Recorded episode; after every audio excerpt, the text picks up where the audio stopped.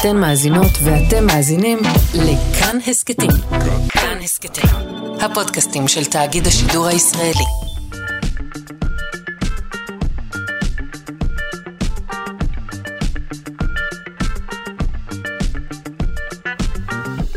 שלושה שיודעים.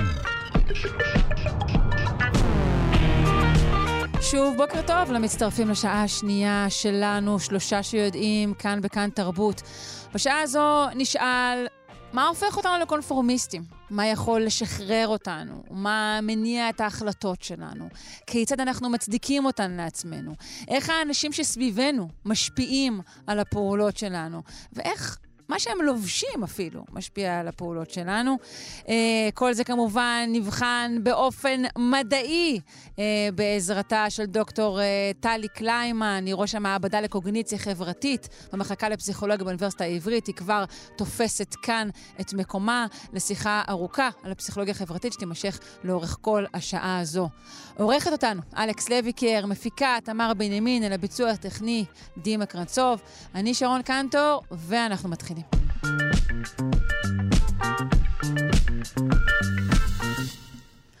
הפסיכולוגיה החברתית אינה תחום חדש, אבל uh, בתקופה בה אמיתות uh, שלנו וכל היחסים שלנו נקבעים uh, בעצם ברשתות החברתיות. היא אחד התחומים הרלוונטיים ביותר אה, לחיינו. אנחנו רוצים אה, להקדיש את השעה הקרובה לשיחה על אה, פסיכולוגיה חברתית, אה, ואיתי באולפן נמצאת הדוקטור טלי קליימן, היא ראש המעבדה לקוגניציה חברתית במחלקה לפסיכולוגיה באוניברסיטה העברית. שלום. שלום וברכה. טוב שבאת, שמחים מאוד. גם אני שמחה, תודה שהזמנתם אותי. אה, ראשית, בואי נגדיר מהי פסיכולוגיה חברתית. זה נשמע אה, כמעט סותר. אנחנו רואים פסיכולוגיה, הרי היא שייכת לאני, היא שלי. אבל אה, לא. נכון, אז זה, זה, הסטריאוטיפ של, זה הסטריאוטיפ של פסיכולוגיה. אנחנו נדבר קצת אולי על סטריאוטיפים גם בהמשך. אבל בעצם פסיכולוגיה חברתית זה רעיון של חקירה מדעית, שזה חשוב, עם דגש על מדעית, של... הרגשות, המחשבות, ההתנהגות, ההתנהגויות של האינדיבידואל אה, בקונטקסט חברתי, בתוך אה, אה, החברה. אז בעצם יש לנו את האינדיבידואל, שזה מה, ש... מה שהתייחסת אליו כ... כסטריאוטיפ של פסיכולוגיה, ויש לנו את איך האינדיבידואל מתנהג בקונטקסט החברתי, וזה בעצם הפסיכולוגיה החברתית. כלומר, אנחנו חוקרים את ההתנהגויות או גם את הרגשות? אנחנו חוקרים רגשות ומחשבות והתנהגויות. הם כמובן הם לפעמים נמצאים בקונפליקט אחד עם השני, אנחנו נדבר על זה, לפעמים הם תואמים אחד, עם השני, אה, תואמים אחד את השני, אבל אנחנו בהחלט מדברים על אה, כל, אה, כל הטווח הזה. והדגשת מדעית, מה הם האמצעים לחקור מדעית אה, בתחום הזה? אז אה, הרעיון, לכולנו יש אינטואיציה, נכון? זאת אומרת, אנחנו, למשל, אנחנו... אם אנחנו מחוברים. אה, אם אנחנו מחוברים, נכון. האמת היא שלאף אחד מאיתנו אין אינטואיציה, וגם על זה יש מחקר. אנחנו חושבים שיש לנו אינטואיציה, אבל אה, לאף אחד מאיתנו בעצם אה, אין, אה, אין כל כך אה, אינטואיציות או יכולות אינטרוספקטיביות אה, באמת אה, טובות. אה, אבל אה, הרעיון הוא, למשל, נכון, כולנו יודעים, או כולנו חושבים אינטואיטיבית, שאנחנו אוהבים אנשים שדומים לנו, או שאנחנו אוהבים אנשים נחמדים. אה, נכון? אז זה נשמע קצת... אה, אפילו דבילי אה, לומר את זה.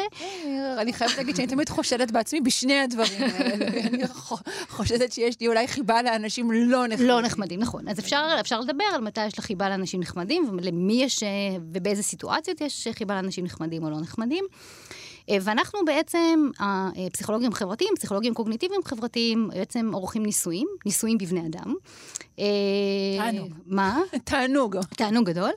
אה, בעיקר לנבדקים, לפעמים כן. ואנחנו בעצם משתמשים ב, ב, בכל מיני כלים שכוללים מדדים התנהגותיים וגם מדדים אקספליציטיים ואימפליציטיים ולפעמים מדעי, מנגנונים, מנגנונים מוחיים וכן הלאה. אה, בשביל אה, אה, להבין את התהליכים, לא רק לתעד תופעה, זאת אומרת, אנחנו אה, מצייתים לפקודות, או אנחנו אוהבים אנשים נחמדים, אלא גם להבין אה, את המכניזמים, את המנגנונים שעומדים אה, בבסיסם, ואת אה, ההשלכות שלהם. והמנגנונים, אה, הם, אני, אני מניחה שהם אה, אבולוציוניים, הישרדותיים? אני, אני לא פסיכולוגית אה, אבולוציונית, ואני מקווה שאף פסיכולוג אבולוציוני בסביבה לא מתחיל להתגרד עכשיו ממה שאני אומרת, אבל אה, אה, אה, בוודאי יש מנגנונים אה, אה, אבולוציוניים, להתקרב למישהו, להתרחק ממישהו, למשל. לא, להיות צייתן, נגיד, כמו שתיארת, להיות למשל. צייתן, להיות צייתן זה מנגנון אבולוציוני, יכול להיות, אני, אני לא בטוחה. אה, מידה. אולי, אולי, אולי קונפורמיות יכולה להיות יותר אה, מנגנון אבולוציוני, אבל כן. אבל בהחלט, זאת אומרת, אנשים שאנחנו רוצים להתרועע איתם או להקשיב להם, או, או כוחות סמכות ו- וסטטוס, סטטוס בוודאי זה, זה אמור להיות מנגנון אבולוציוני. אוקיי.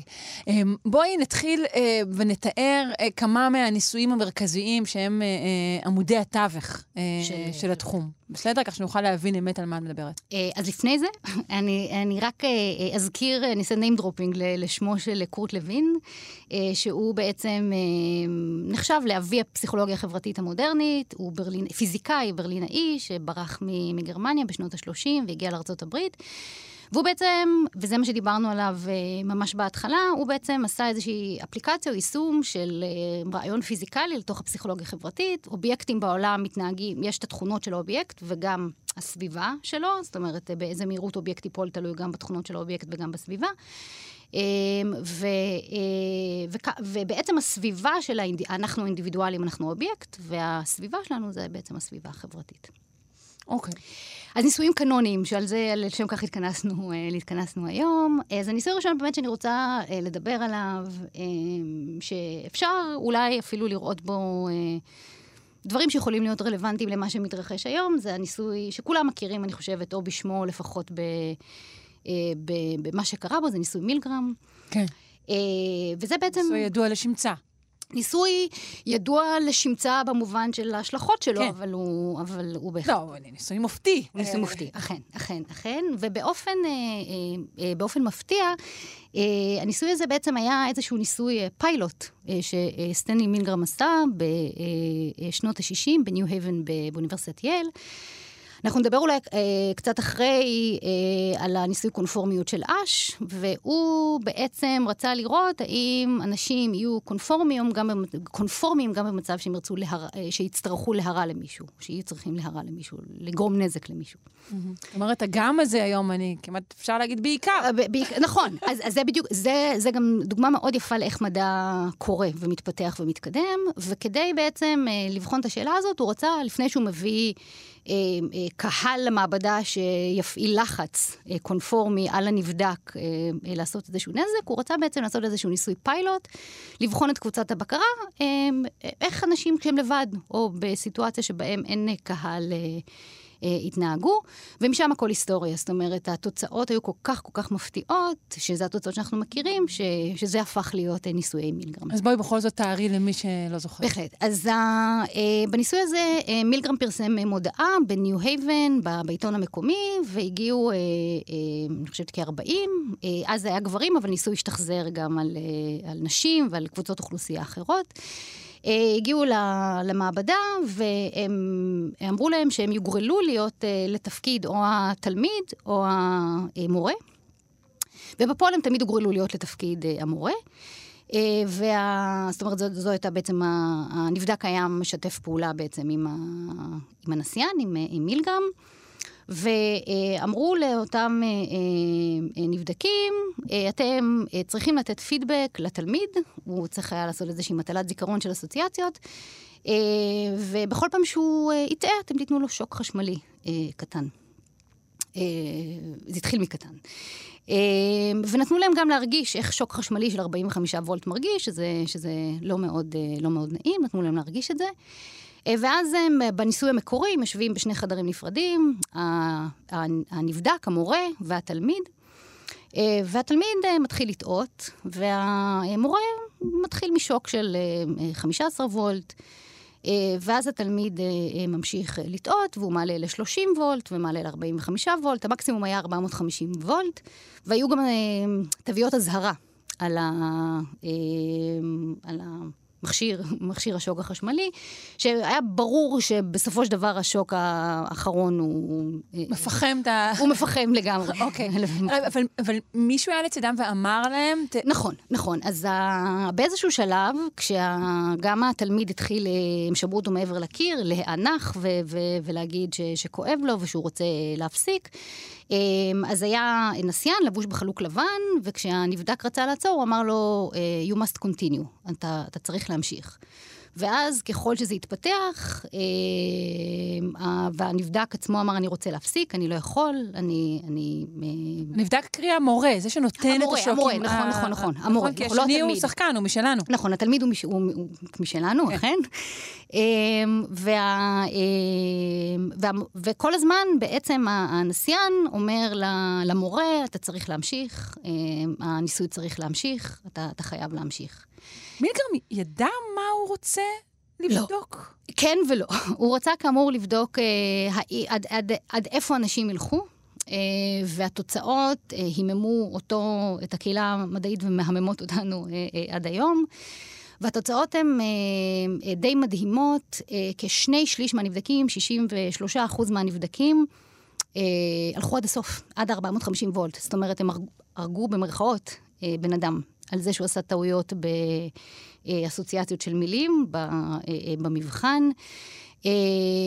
והיה איזשהו level, אני חושבת שזה היה 150 וולט, שברגע שעברת אותו, זהו, כבר הגעת ל-450. זאת אומרת, היה איזשהו סף שממנו כבר לא הייתה דרך חזרה.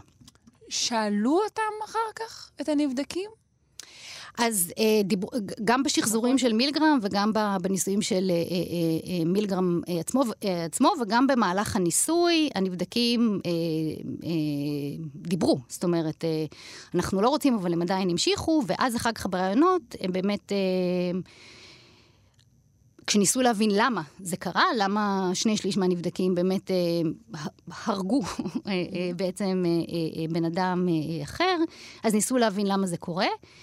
אמ, ובעצם גם כשדיברו עם נבדקים, וגם הפסיכולוגיה אומרת שבעצם אותם נבדקים היו תחת שני כוחות מאוד חזקים. הכוח הראשון זה בעצם הכוח להמשיך בניסוי. זאת אומרת, הם הגיעו לניסוי, הם הגיעו לסיטואציה לא מוכרת, הם התחייבו, שילמו להם מראש.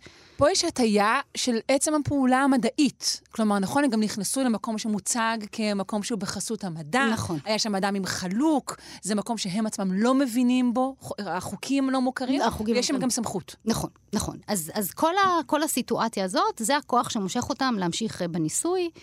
אה, ומצד שני, כמובן, יש את האי-נוחות, to put it mildly, כן, אה, של, אה, של באמת להכאיב לאדם אחר. לאדם אחר.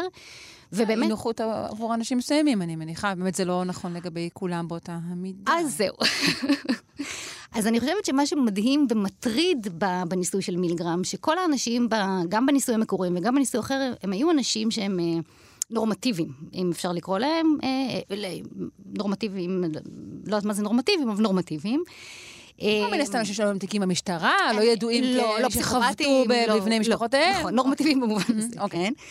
אמ, ובעצם, כשמילגרם לפני זה שאל 40 פסיכיאטרים מומחים, לפני הניסוי, איזה אחוז מהאנשים יגיעו עד השוק המקסימלי, הם אמרו לו, זה פרינג' פסיכופתי של אחוז אחד שבעצם יגיע לשוק המקסימלי, כשבפועל זה קרה ל-66 אחוז. ובעצם השאלה שאת שואלת, את, את בעצם אומרת, אני לא הייתי, אני לא הייתי מגיעה לשוק המקסימלי. לי זה לא היה קורה, נכון? אה, אני רוצה לקוות, אבל אני מבינה שהתקווה הזו היא אולי תקוות שווא, אם את מתארת מה שהפסיכיאטרים חזו לעומת מה שהיה בסוף. אז התקווה היא, היא, היא, היא, היא חצי תקוות אה, שווא, ובעצם אנחנו יכולים לנוע על איזשהו אה, ציר של, אה, אה, של, של מי עושה את המעשים האלה. אז הציר, הצד האחד הקיצוני של הציר זה האקספשיונליסט. זה איזשהו פרינג' של אנשים אה, שהם אה, סדיסטים, או, או יש להם אה, כל מיני בעיות אחרות, ואז יש מין תפוחים רקובים. שיעשו את זה, והצד השני הוא בעצם הצד הנורמליסטי, שבעצם בהינתן נסיבות מסוימות, וזה בעצם הכוח של הסיטואציה, זה יכול לקרות לכל אחד מאיתנו. כי ומי... אנחנו רוצים באמת לשתף פעולה עם המערכת? אנחנו לא רוצים לעשות בעיות? אז, אז יש כמה סיבות. אז אחד באמת, זה באמת מתקשר למה שדיברנו עליו אה, קודם, שאת מגיעה לניסוי ואת לא רוצה לעשות בעיות לנסיין, ואת לא רוצה, אה, את לא רוצה אה, לעורר מהומה. זאת אומרת, אז כבר הגעת, כן, כבר צריכה, באתי. וכבר באת, ואת, mm-hmm. ואמרו לך מה אה, לעשות. אז זה, זה, דבר, אה, זה דבר אחד. הדבר השני זה שבעצם, באיזשהו אופן, הנסיין לקח אחריות. זאת אומרת, האחריות לא הייתה אה, אה, עלייך. אה, הרבה נבדקים שאלו את הנסיין, מי אחראי? מה, מה יקרה אם יקרה משהו לנבדק, והנבדק, והנסיין לוקח אחריות, הוא אומר, I'm responsible, אני, אני אחראי. זאת אומרת, יש איזושהי אחריות. זה, זה ממש מבעית אותי דווקא, מה שאת אומרת. זה... כי זה בעצם נועץ בהיררכיה, אם אנחנו עכשיו משליכים את זה, נגיד, על מבנים חברתיים יותר גדולים, על מדינה. למשל. למשל, לדוגמה. לדוגמה. לדוגמה. אז יש תמיד איזה, תמיד יש מישהו מלמעלה. נכון. שיהיה אחראי על זה. שיהיה אחראי על זה, נכון. וזו זו, זו, זו בדיוק, זה בדיוק מה שמצמרר ו- ומחריד בזה, זאת אומרת שיש איזושהי הסרה אה, אה, של, אה, של אחריות. אז, ודרך אגב, כשמילגרם, זו הייתה סדרה של ניסויים, אז כשהוא ניסה להקטין את האפקט, אז הוא עשה את זה בשתי דרכים. דרך אחת זה לגרום לה, לאותם מורים לנבדקים להתקרב אה, להתקרב לתלמיד.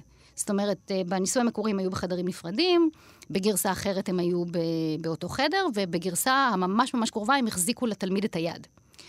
אה, וכל הניסיונות האלה הורידו את מידת הצייתנות מ-60% בערך ל-40%. זה הכל? כן, 40%. כשאני מחזיקה לך את היד, ואני עדיין נותנת לך שוק חשמלי, 40% מהאנשים...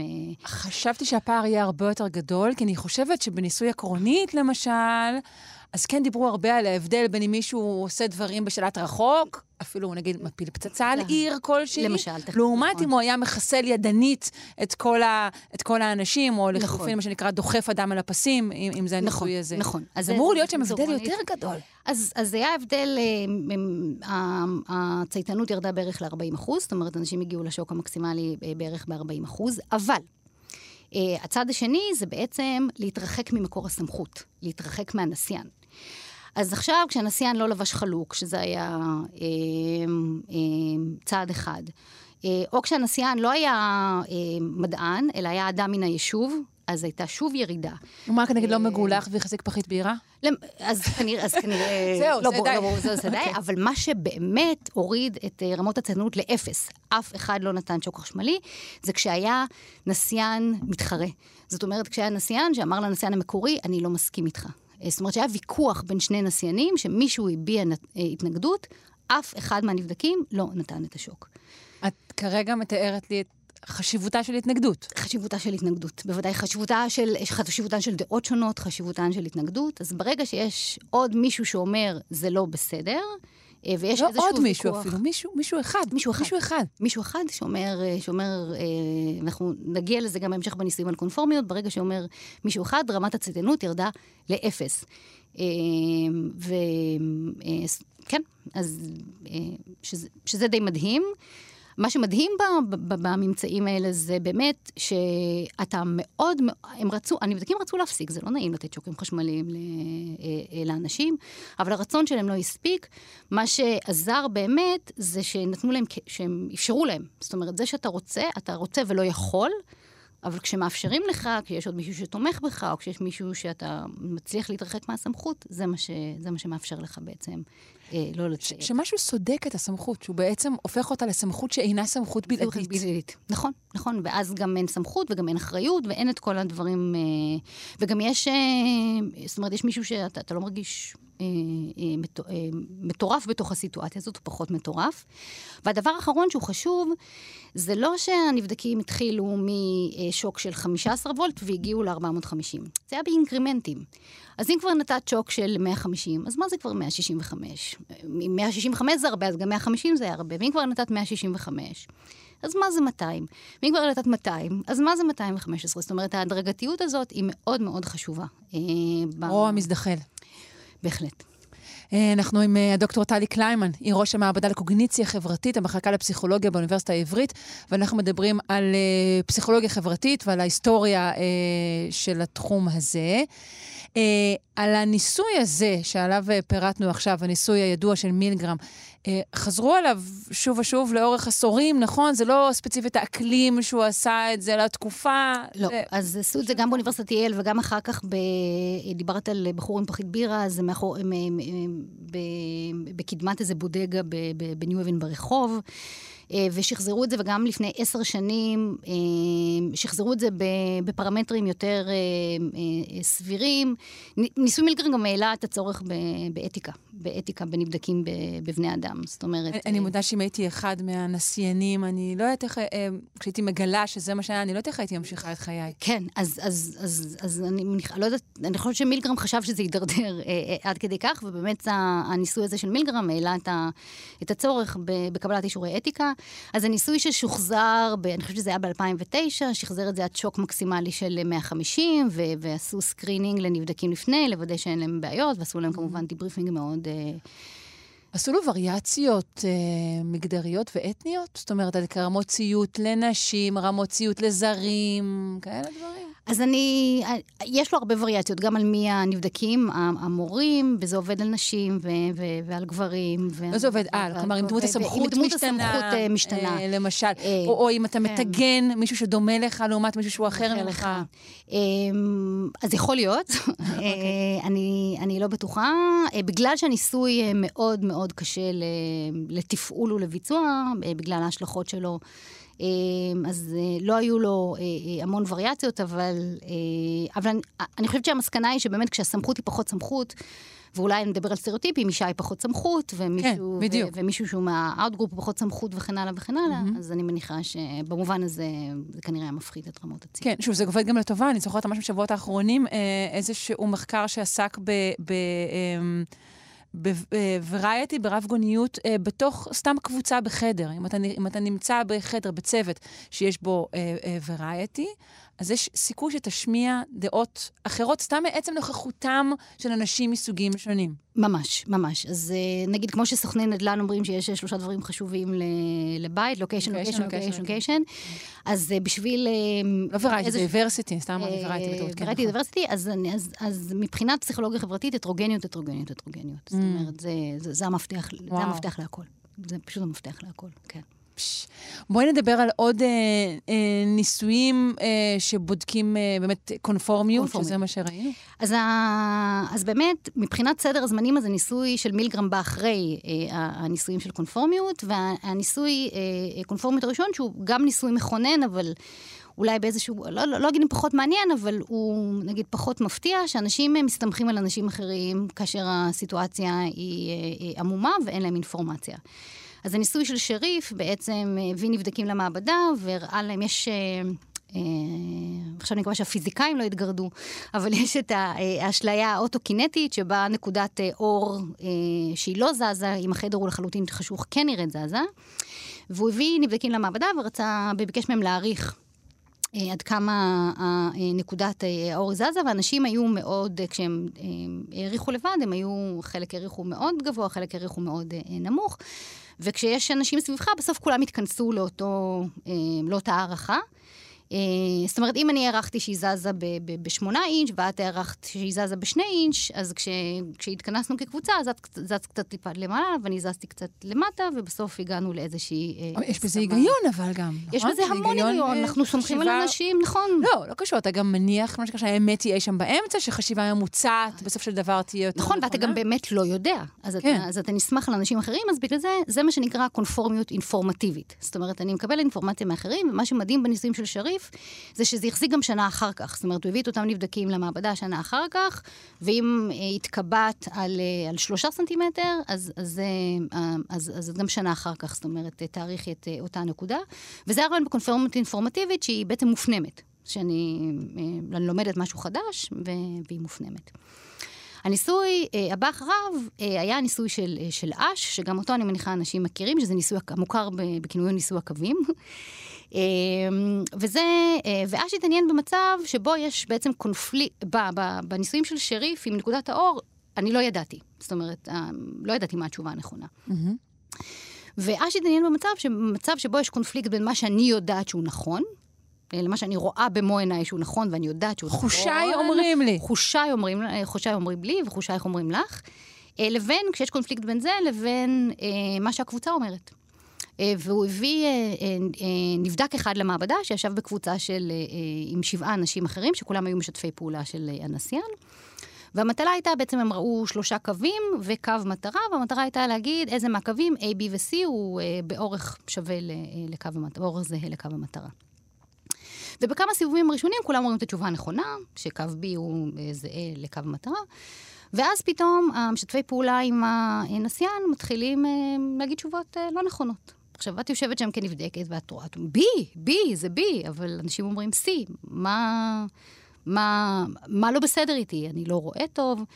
ואז אה, מה שהוא מגלה, שבכמעט אה, כל הנבדקים, בכמ, אה, פעם אחת לפחות, אה, ב-75% מהפעמים היו לפחות פעם אחת קונפורמים. זה היה מאוד מבלבל. זאת אומרת... הולדת הגסט לייטינג התקשורתי. לא. חשבתי על זה אה? ככה, אבל כן, כן, כן, באיזשהו...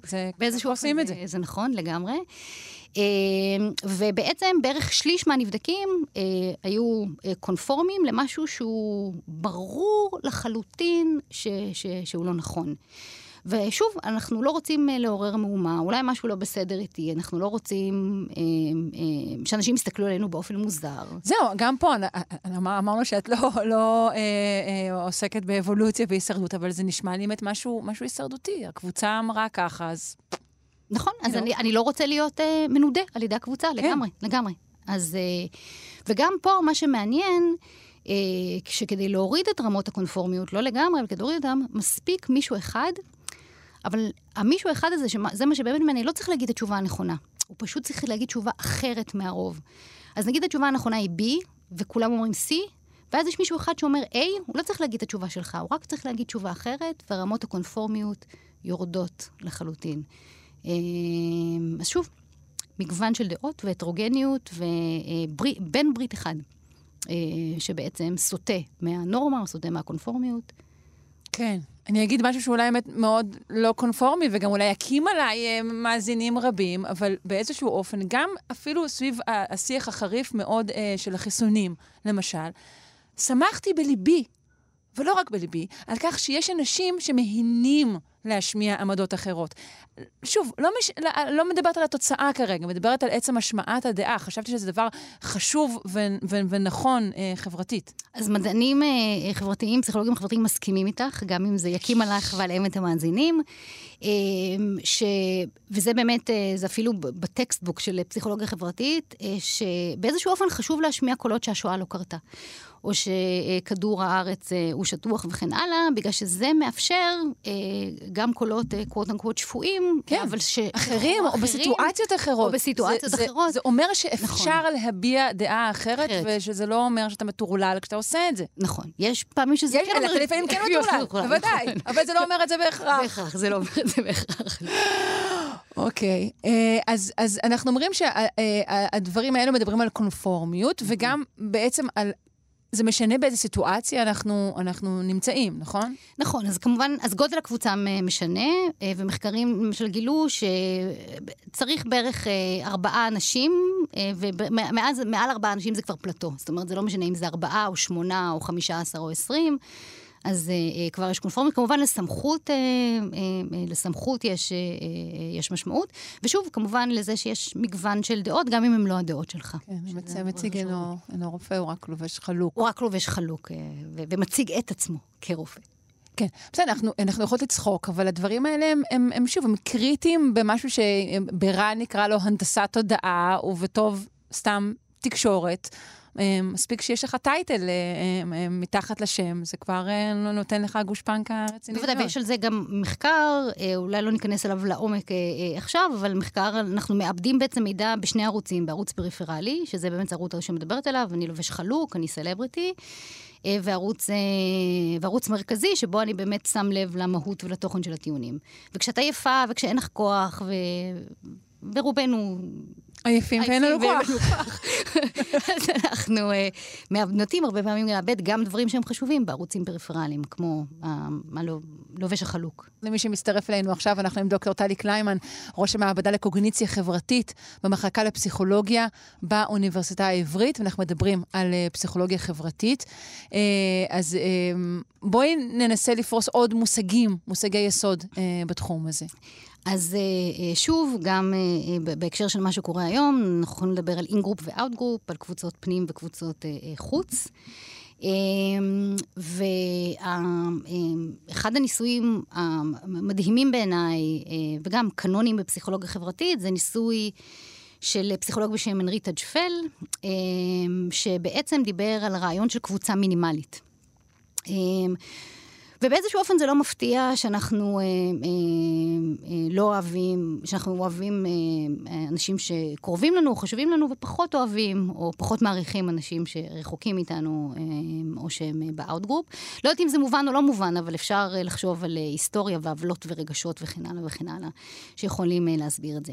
מה שהנריטה צ'פל עשה, הוא בעצם חילק נבדקים באופן שרירותי לקבוצות. הביא נבדקים למעבדה, נתן להם לעשות איזו מטלה חסרת שחר, אה, להעריך איזה מספר נקודות על אה, מסך, ו, אה, וחילק באופן רנדומלי נבדקים, אמר להם, אתם מעריכי יתר ואתם מעריכי חסר. סתם, בלי שום קשר לביצוע שלהם. אה, עשו את זה גם, אפשר לעשות את זה גם אתם הקבוצה הירוקה ואתם הקבוצה mm, okay. אוקיי. הכחולה. אבל מה, הוא רק נותן להם שם? הוא נותן להם, את... כן, כן, אתם. אוקיי. אתם, זה, אתם, עשו את זה גם עם ציירים, קנדינסקי, ואני לא זוכרת מי הצייר השני, אתם חובבי קנדינסקי ואתם חובבי ורמין. אוקיי. נגיד. אמ, והאנשים האלה לא מכירים אחד את השני, הם לא, לא ראו אחד את השני אה, אף פעם. ואז אה, שואלים אותך עד כמה את אה, מחבבת את חברי הקבוצה הכחולה, עד כמה את חושבת שהם חכמים, עד כמה את חושבת שהם אמינים, לעומת הקבוצה הצהובה, ואת הרבה יותר מחבבת וחושבת דברים טובים על הקבוצה שלך לעומת הקבוצה האחרת. אבל מה שבאמת מעניין בניסוי הזה, זה כשנותנים לך לחלק משאבים, לא רק שאת לא מחלקת אותם באופן שוויוני, שזה בסדר, נגיד, אני אקח יותר אה, לי ואתן פחות לאחרים, את צריכה לנצח. זאת אומרת, את תיקחי פחות לעצמך, כל עוד זה יותר מאשר קבוצת החוץ. אז אם אני יכולה אה, לתת אה, לעצמי שישה שקלים ולקבוצת החוץ שישה שקלים, שני, אה, אה, אז זה אופציה אחת. אבל אני יכולה אה, לתת לעצמי אה, חמישה שקלים ושקבוצת החוץ תקבל ארבעה שקלים, אז אני אבסולוטית מקבלת יותר, כי חמש, אה, פחות, פחות, סליחה, כן. כי חמש זה פחות משש. אבל אני אעדיף את האופציה הזאת? אבל אני אעדיף את האופציה הזאת על, אה, אני, אני עדיף לדפוק במרכאות את, את, את קבוצת החוץ, ושוב, קבוצת... לא, השאלה אם זה מתוך לדפוק, או מתוך זה שאני אגיד, אה, היתרון... שלי על קבוצה אחרת שווה לי יותר מאשר, אה, נגיד, את התזונה שלה ש... יותר, לצורך העניין. בוודאי, אבל לא כשאתם קבוצה כחולה וקבוצה צהובה, או שאתם מעריכי חסר או מעריכי יתר. זה, זה בדיוק הרעיון בפרדיגמה של הקבוצה המינימלית. שאין לקבוצה שום משמעות, זה, זה חלוקה רנדומלית. את לא מכירה את מי שהיא בקבוצה איתך, ואת לא מכירה את מי שבקבוצה שלא איתך. החלוקה היא... חלוקה לקבוצות ולפלגים היא פשוט אה, כלי שליטה. אה, יעיל. היא יכולה להיות כלי שליטה יעיל בהחלט. יכולה והינה כלי שליטה אה, יעיל בהחלט, אבל אני חושבת שמה שמדהים באמת בניסוי הזה, זה שזה קורה באמת בקבוצה מינימלית, שאין לה שום היסטוריה, ואין כאמור רגשות, ואין, אה, ואין עוולות, ואין גם תחרות על משאבים בעצם, ועדיין אני פחות אוהבת אותך כי את כחולה ואני צהובה. זה דברים שהם היו um, out in the open? זאת אומרת, או החלוקה הזאת, נגיד, החלוקה נעשתה כשהקבוצה השנייה יודעת כמה זאת נתנה לי וכמה זה, לא, שזה לא, לא, הכל, מוסתר. אה, הכל, הכל מוסתר. אתה לא מכיר, אתה לא יודע mm. מי הקבוצה שלך, ואתה לא יודע מי, מי, mm. מי, הקבוצה, של, מי הקבוצה של האחרים. לא, אני תוהה אם זה היה משפיע, אבל הם יודעים שאתה כזה מגעיל, אולי... אבל זה בדיוק העניין כן. בקבוצה המינימלית. אני לא יודעת עלייך כלום, ובגלל שאת כחולה ואני צהובה, אז לך מגיע פחות, ואת פחות אמינה, ואת פחות נחמדה, ואת פחות, אה, ואת פחות חכמה. אה, ובעצם הרעיון של תג'פל, שהוא באמת אולי בא מאיזשהו מקום אה, שאפשר גם לחבר אותו לפסיכולוגיה אבולוציונית, זה הרעיון שאנחנו והם יש לו חשיבות, כי הערך העצמי שלנו גם תלוי בסטטוס של הקבוצות שאנחנו שייכים אליהם. ואם אני שייכת לקבוצה בעלת סטטוס גבוה, אז הערך העצמי שלי עולה, ואז יש לי אה, אה, בעצם אה, רצון ו- ומוטיבציה להשתייך לקבוצה בעלת סטטוס גבוה, אה, או קבוצה יותר אה, טובה. אה, ויש ניסוי מאוד יפה שהראה שזה לא רק ההשתייכות לקבוצת פנים חזקה, אלא גם בעצם איזושהי דרוגציה, איך אומרים דרוגציה בעברית? אה, השפלה של קבוצת החוץ, mm-hmm. או אה, הנחתה. כן, הנמכה. הנמכה של, הנמכה של קבוצת החוץ, שזה ניסוי מעניין שהביאו נבדקים למעבדה, זה היה לפני הרבה מאוד שנים, ונתנו להם איזושהי פגיעה, ב... עשו איזושהי מניפולציה של פגיעה בערך העצמי שלהם, אמרו לחלק מהנבדקים שהם נכשלו במבחן, ולחלק מהנבדקים שהם הצליחו במבחן. והראו לנבדקים איזשהו רעיון, הנבדקים לא היו יהודים, הנבדקים היו אה, גויים, והראו להם, אה, אה, זה פשוט... זה רלוונטי? לא, זה רק רלוונטי, לכ... לא. זה רק רלוונטי ל... ליצירת קבוצת חוץ וקבוצת פנים. Okay. אוקיי. והראו להם אה, ראיון עם אה, מועמדת שאמרו עליה שהיא יהודייה, זאת אומרת, זה מה שיצר את הקבוצת חוץ ואת הקבוצת פנים. Okay. אוקיי. זה יכול היה להיות באותה מידה גם כחולים וצהובים. אמ, וביקשו מהם אה, להעריך את המועמדת. ונבדקים שהורידו להם את הביטחון העצמי, נתנו הערכות יותר שליליות אה, למועמדת, מאשר נבדקים שלא הורידו להם את הביטחון העצמי. ואחרי ש... אה, כלומר, כשאתה מרגיש מושפל, אתה פשוט תדאג שיהיה מישהו אה, מתחתיך, זה ש... כן, ש... כן, שיקבל פחות. אבל הוא צריך להיות ב out-group. בדומה למה שאת נכון, שתיארת קודם. נכון, אבל הוא צריך להיות ב out-group. זאת אומרת, mm-hmm. היא, הייתה, mm-hmm. היא הייתה ממש ב out-group, ומה שמעניין זה שאחרי שהם... הם נתנו לה פידבקים שליליים, אז חזר, הביטחון העצמי שלהם חזר ל, לרמתו הרגילה. זאת אומרת, אוי ואבוי. זה, אכן, אכן. פסיכולוגיה חברתית זה החיים, והחיים לא תמיד פשוטים. אם הזכרת כבר יהודים ושאינם יהודים, יש לנו ניסויים שמראים חשיבה סטריאוטיפית בכלל וההשפעה שלה על ההחלטות שלנו. כן, אז סטריאוטיפיזציה בעצם זה הרעיון שאנחנו מאמינים שיש קבוצה שיש לה תכונות מסוימות, ואנחנו בעצם מכילים את התכונות האלה על uh, אינדיבידואלים. גם לפעמים, יש סטריאוטיפים שיש בהם גרעין של אמת. כן. בממוצע, נכון? גברים יותר גבוהים מנשים בממוצע. Mm-hmm. זה גם סטריאוטיפ שיש בו גרעין די גדול של אמת. זה לא נכון כמובן כלפ, אה, בהכרח כלפי כל, אה, אה, כל כן. אינדיבידואל. אה, ויש... כן, זאת דוגמה קצת קלה עם הגבוהים, אבל יש דברים שהם גם שיותר פחות נעים להגיד אותם, ושהם גם כן נכונים באחוז מסוים של המקרים, שעוזרים לנו להתנהל בעולמנו. נכון, נכון. אז קטגוריזציה זה חשוב, ואם כל פעם, אה, בעצם סטריאוטיפים זה איזושהי סכמת התנהלות בעולם, ואם כל פעם שאת אה, צריכה להיות באינטראקציה עם בן אדם או בסיטואציה... כן, אי אפשר להתחיל מאפס, אני חייבת לעבוד עם איזה שהם הנחות. נכון, לגמרי, לגמרי. אה, ובשביל זה, לא רק כלפי אנשים, גם כשאת כן, נכנסת למסעדה, חפצים, כלפי כל מקום. כלפי כל דבר. אני, אני אשער שהשירותים יהיו מאחור. אם אני אתחיל נכון. לבחון באמת כל אחד נכון. תחת השולחן האוכל שלי, נכון. זה יכול לקחת הרבה נכון. מאוד זמן להתנהל ככה בעולם. לגמרי, מאחור ולא נקיים. אה, אז אה, נכון, אז זה נכון לגבי כל דבר, כל התנהלות בעולם, זה גם נכון לגבי אנשים, הקטגוריזציה הזאת היא חשובה, והיא הרבה פעמים עוזרת, והרבה פעמים חוסכת לנו משאבים מנטליים, שזה מאוד חשוב. Uh, הבעיה היא שזה, שזה בעייתי. זאת אומרת שאנחנו, גם אם הסטריאוטיפים נכונים או לא נכונים, שזה באמת לא משנה, uh, אינדיבידואל ספציפי לא תמיד uh, נושא אותם. נושא אותם. Uh, ואם uh, נגיד יש לי סטריאוטיפ, תכף נדבר על זה, על גברים שחורים שהם אלימים, ואני רואה גבר שחור ברחוב ואני חוצה לצד השני של הכביש, אז אמ, שזו התנהגות אמ, אמ, לא יפה. אז, אה, אז בעצם השתמשתי באיזשהו סטריאוטיפ שאין לי שום דרך לדעת האם האינדיבידואל הזה אה, נושא אותו אה, או לא נושא אותו. ומה שאני חושבת מעניין במחקר, ויש באמת, גם אני קטונתי וגם יש, יש אין סוף מחקר אה, על סטריאוטיפים. מרביתו נעשה בארצות הברית, על, אה, בעיקר על, שחור, על שחורים לבנים ועל אה, נשים גברים. אה, אבל אני חושבת שאחד הרעיונות הכי מעניינים אה, שעלו זה הרעיון של אה, פטרישה דיוויין בסוף שנות ה-80. שבעצם אה, דיברה על מה מבדיל אנשים שהם prejudiced לעומת לא prejudiced, אנשים שהם גזענים לעומת לא גזענים. Mm-hmm. והיא אמרה, מה שמבדיל ביניהם זה, אה, יש שני תהליכים. יש תהליך של אקטיבציה אוטומטית של הסטריאוטיפ. אני יודעת שגברים שחורים מקושרים לאלימות. אני יודעת אה, שנשים, יש סטריאוטיפ שנשים לא טובות במתמטיקה. והסטריאוטיפ הזה עולה אוטומטית לכולם. לכולנו הסטריאוטיפ הזה עולה אוטומטית. אה, ומה שמבחין בין אנשים שהם אה, אה, בעלי דעה קדומה או לא, גזענים או לא גזעניים, זה עד כמה אנחנו מצליחים לעמוד בו. כן, לספרות, את לרזיסטית, נכון, טוריזיסטית, ושם צריכים תהליכים של שליטה שדורשים משאבים קוגניטיביים. אה, ואני חושבת, בעיניי זה רעיון אה, מהפכני במידה רבה, במובן הזה של... שגורר איתו עוד סטריאוטיפים שאנשים מחונכים יותר, תרבותיים יותר, הם גם פחות גזעניים. אה, נכון. פה אני מסתברת, נכון, אני נכון, בשבלול. בש- בשבלול. אבל הרעיון הוא באמת של כול, באמת לא משנה כמה, האמת היא שזה קצת משנה, כשאנשים שהם יותר ליברליים, הסטריאוטיפ הזה מופעל להם קצת פחות, אבל עדיין לכולנו מופעל הסטריאוטיפ באופן אוטומטי, ואז השאלה מה אנחנו מחליטים לעשות איתו. וגם אם את בן אדם מאוד לא גזען או מאוד ליברל, שוב, כשאת עייפה ואין לך כוח ואין לך מוטיבציה ואין לך משאבים... הטייס האוטומטי מופעל אז אה, הטייס. האוטומטי. אה, אה, לפעמים אה, מופעל. אה, והרבה ניסויים אה, ניסו אה, בעצם אה, לבדוק את הרעיון הזה, שהסטריאוטיפים אה, מופעלים אה, באופן אוטומטי.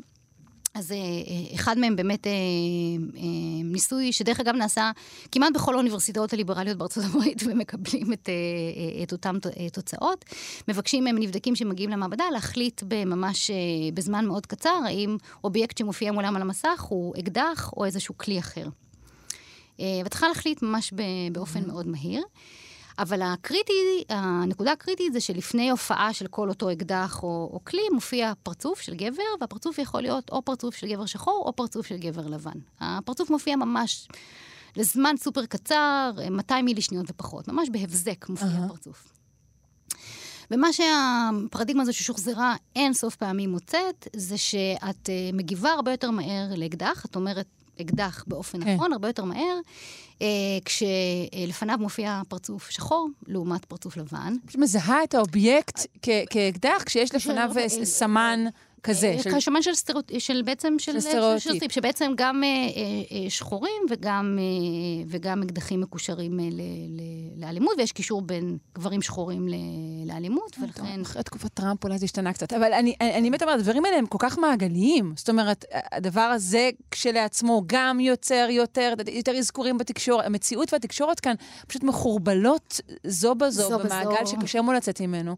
ואנחנו יודעים שגם היום, ב, ב, כשמערכות ממוחשבות נגד אה, של זיהוי פרצופים, ממשיכות לעבוד לפי אותן סטריאוטיפים, כי הן מוזנות על ידי נתוני ההווה כל הזמן. בהחלט, בהחלט. אז יש, אה, אז, אז קודם כל אני, אני, אני אגיד שני דברים בהקשר הזה, אז יש באמת הרבה מחקרים שמראים באמת על התהליך הבסיסי הזה, שהוא באמת אה, מחזק את עצמו.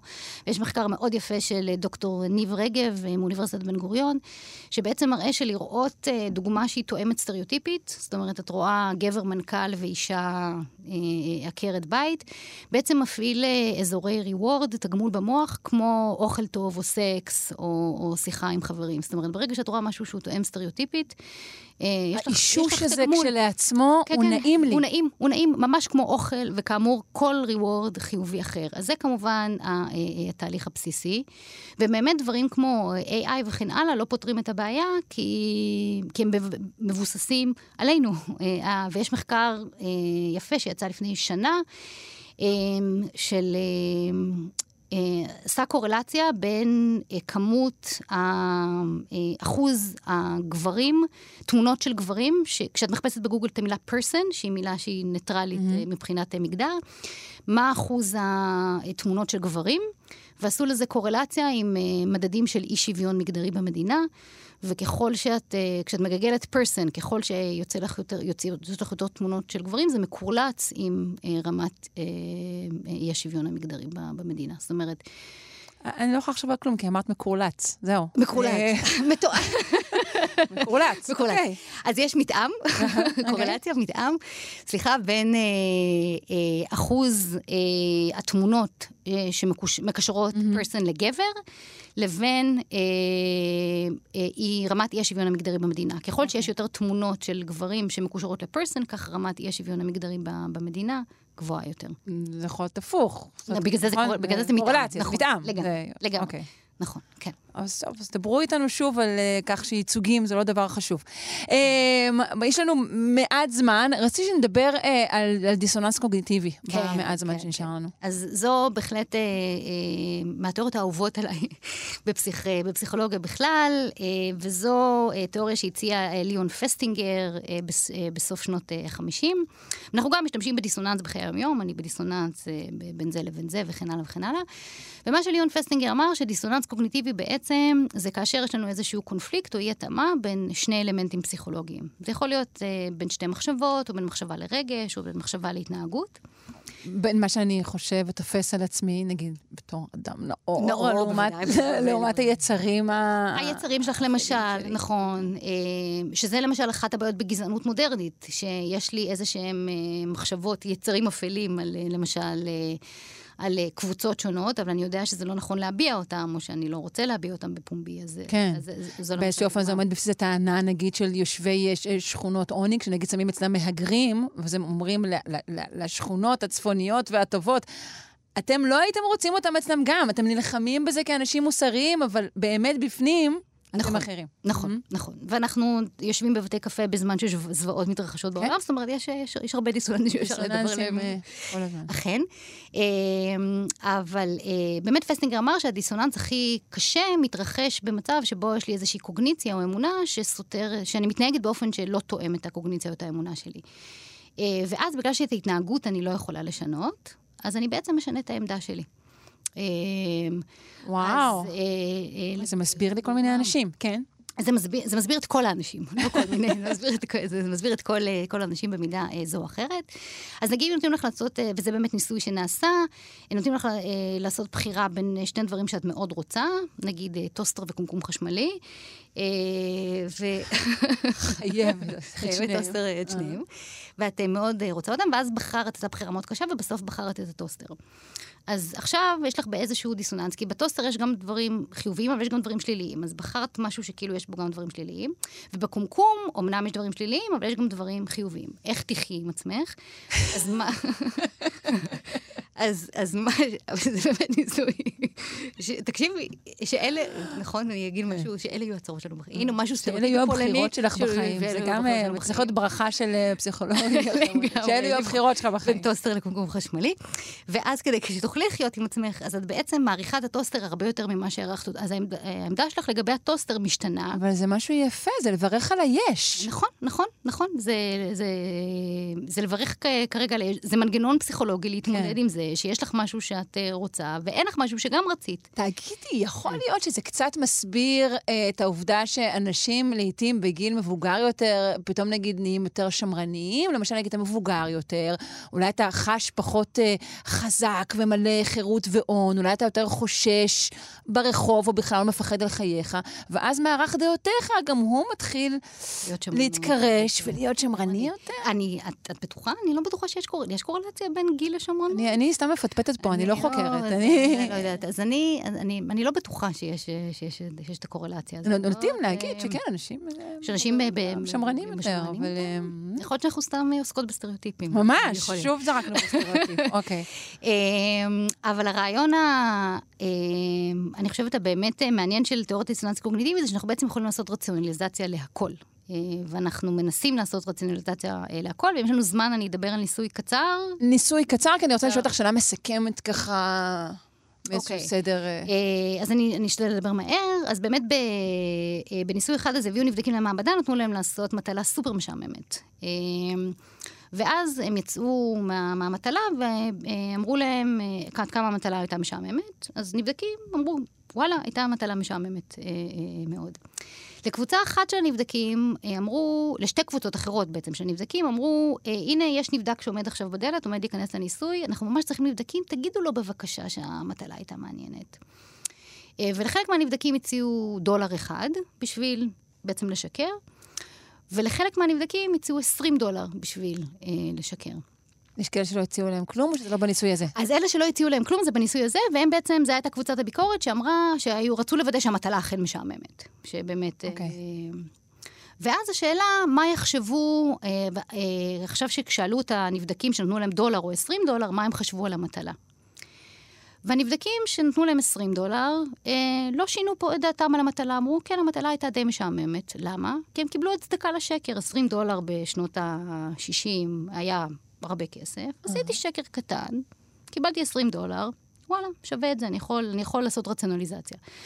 הנבדקים שקיבלו דולר, גם שיקרו, וגם אין להם רציונליזציה. הם קיבלו דולר עלוב, הם פתאום שינו את העמדה שלהם, הם פתאום חשבו שהמטלה מאוד מעניינת.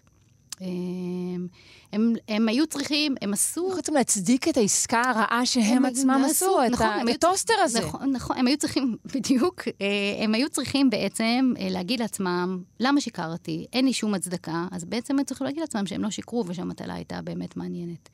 איזה טרגי זה להיות בן אדם. וואי. זה טרגי זה להיות בן אדם, אני גם אלך צעד אחד אחורה, שזה בעצם מתפתח לתיאוריה של הצדקת המערכת, שאנחנו הרבה פעמים מצדיקים מערכת שהיא לא פיירית כלפינו, בזה שאנחנו אומרים, אוקיי, אני אישה ואני מרוויחה פחות כסף, אבל יש לי יותר חברים ויותר אוהבים אותי, זאת אומרת, אה, אנחנו הרבה פעמים מצדיקים אה, עוולות אה, שקורות, אנחנו עושים רציונליזציה. כן, אולי אפילו פטריוטיות צומחת ככה. נכון? כאילו, המ- המקום, המקום, בחרתי, זה, אני כבר פה, כן, אז אולי הוא די בסדר, כל מיני כאלה דברים יכולים לצמוח גם כן ככה. נכון, גם כן ככה, ואני מאוד אוהבת בהקשר הזה את, את דודו טסה, שאומר בסוף מתרגלים להכל. נכון. הוא צודק. אה, אתם, החבר'ה של הפסיכולוגיה החברתית, אתם מחזיקים בידע מאוד מאוד גדול אה, על נפש האדם ועל האופנים בהם ניתן, אה, אני אגיד לשיטתך, אה, אה, למנפלץ אותה? למנפלץ אותה, נכון? לתפעל. לתפעל. כן. לתפעל ולשפעל. זה, את, את, אתם בטח מק- מקבלים פניות, לא? מכל מיני ארגונים, או איך, איך שומר, איך שומר, תוהה על שמירה של, של, על אתיקה בתוך תחומים כאלה. עד כמה נגיד אה, ארגונים אה, פונים לפסיכולוגים חברתיים, נעזרים בהם, עד כמה, בין אם זה תאגידים ובין אם זה ממשלות. אמ, אז אני אגיד, אמ, אני, אני, אני חוקרת בסיסית. זאת אומרת, אני basic researcher ואף אחד לא פונה אליי. לא, לא הציעו לך את ה-20 דולר. לא, לא הציעו לי, לא, לא, לא אוקיי. 20 ואף לא פחות. אמ, אבל בהחלט יש אה, פסיכולוגים אה, אה, חברתיים במוקדי כוח, ופסיכולוגים חברתיים שעושים עבודה יותר יישומית.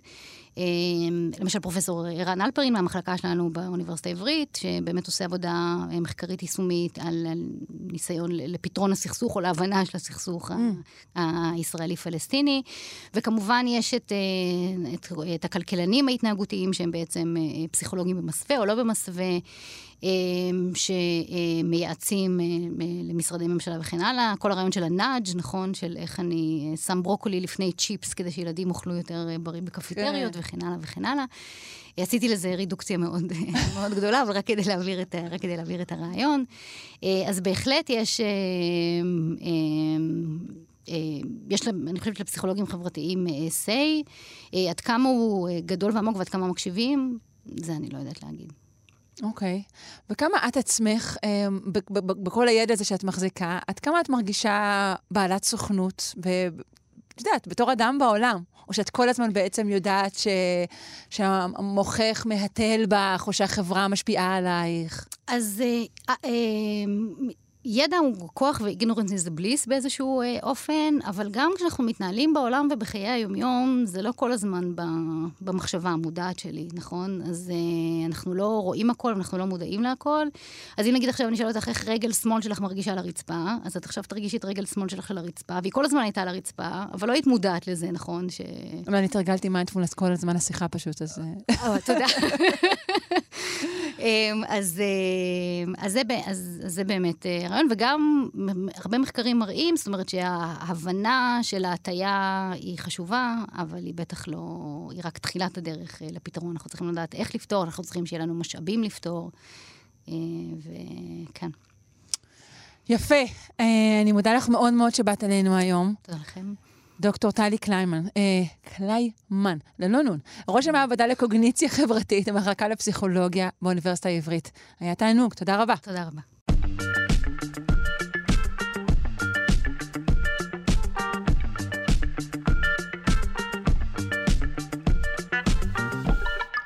עד כאן מאיתנו להיום, שלושה שיודעים, אני מקווה מאוד שנהניתם ושהתעניינתם. אם לא הספקתם uh, להאזין לכל התוכנית, אתם מוזמנים uh, לפתוח אותנו בשידור החוזר בשעה שמונה בערב, או להאזין לנו כהסכת אה, ביישומון האהוב עליכם. Uh, מחר, יום חמישי, זה כמובן uh, המיטב uh, של השבוע שלנו. השבוע הבא, פורים, יהיו כאן כל מיני שינויים, חידושים והפתעות לרגל השבוע הזה. עורכת אותנו אלכס לויקר, המפיקה תמר בנימין, על הביצוע הטכני דימה קרנצוב, אני שרון קנטור, ואני מאחלת לכם המשך יום טוב. ביי ביי.